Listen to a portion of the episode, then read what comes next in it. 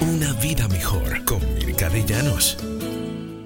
El versículo de hoy es del Salmo 119, 2 y voy a estar leyendo de la nueva versión internacional. Y dice así, Dichosos los que obedecen sus mandatos y de todo corazón lo buscan.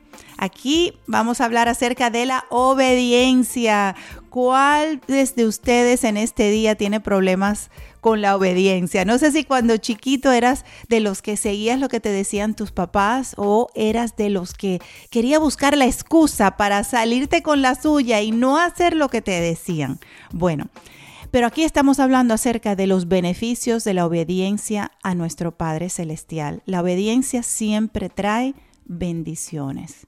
¿Por qué? Porque Dios sabe exactamente lo mejor para nosotros. Y Él sabe porque ya está en el futuro de nuestra vida. Recordemos que Dios no tiene tiempo, eh, Él no vive en el tiempo regular de nosotros. Es un concepto difícil de entender, pero Dios está en el pasado porque siempre ha existido. Él no comenzó a existir un día, nadie lo creó, siempre ha sido y siempre será. Por lo tanto, Él sabe exactamente lo que va a suceder con nuestro futuro.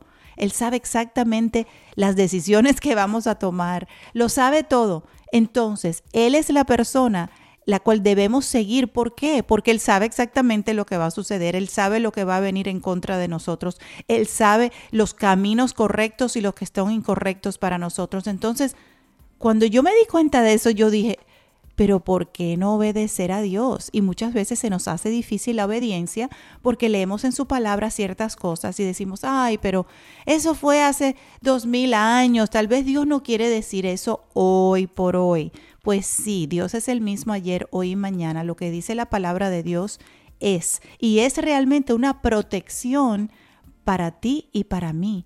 Entonces, si Dios nos ama de todo corazón, si Dios sabe exactamente lo que va a suceder, si Dios nos dice por dónde debemos de ir y Dios es bueno porque quiere lo mejor para nosotros, de hecho, quiere darnos aún más de lo que nosotros podemos esperar.